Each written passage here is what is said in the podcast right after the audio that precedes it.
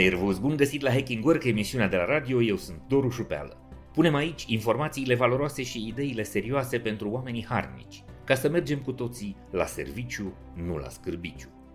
Un studiu științific de amploare internațională, derulat în 25 de țări și publicat recent, arată că 82% dintre tinerii din generațiile Z și millennials cred că nu există destui lideri buni în acest moment în organizațiile din întreaga lume.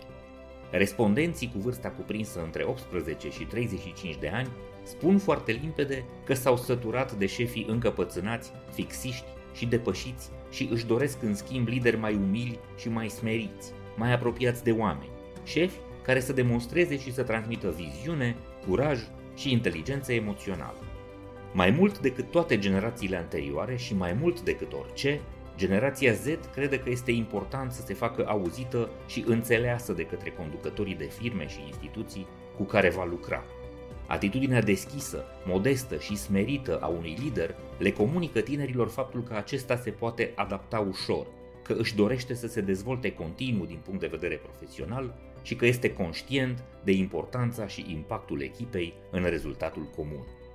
Generația tânără, căreia îi lipsește experiența, apreciază liderii care pot să prezinte o perspectivă clară asupra muncii, activității și proiectelor profesionale, dar să manifeste în același timp o atitudine morală și să fie capabili să ofere sfaturi benefice și inspirație, mai ales prin puterea exemplului.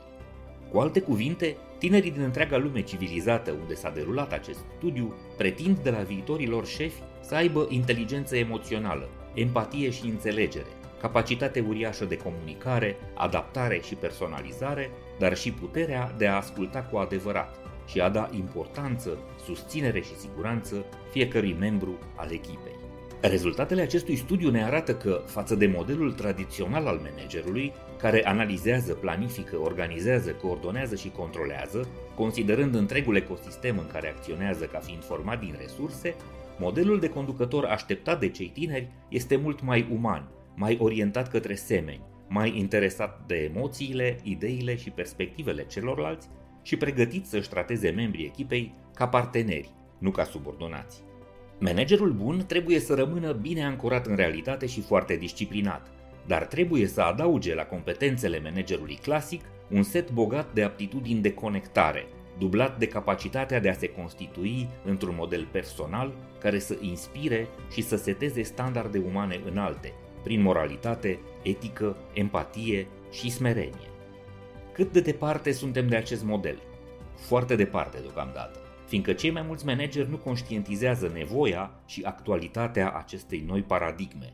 Nu prea au de unde și de la cine să învețe acest nou model și nici nu prea vor să renunțe la puterea excesivă și discreționară pe care le oferă rolul în structurile tradiționale ale organizațiilor.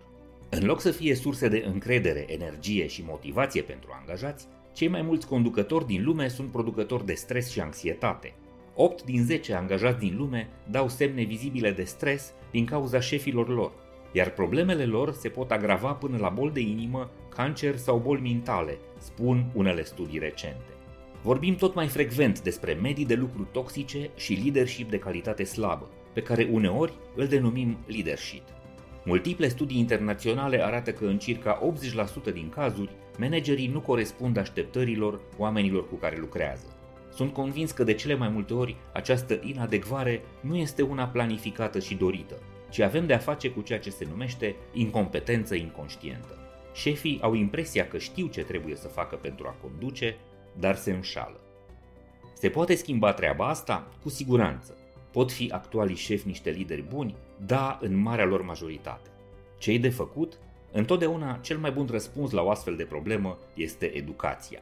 Pentru un drum rapid, corect și consistent către leadership de calitate, prima soluție este mereu propria evoluție.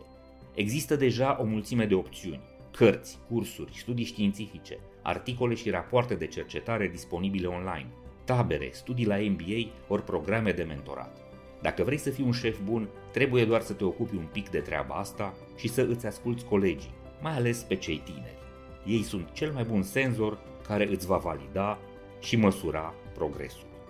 Sunt Doru Șupeală și te invit să descoperi podcastul, newsletterele și articolele noastre nu doar la radio, ci și online.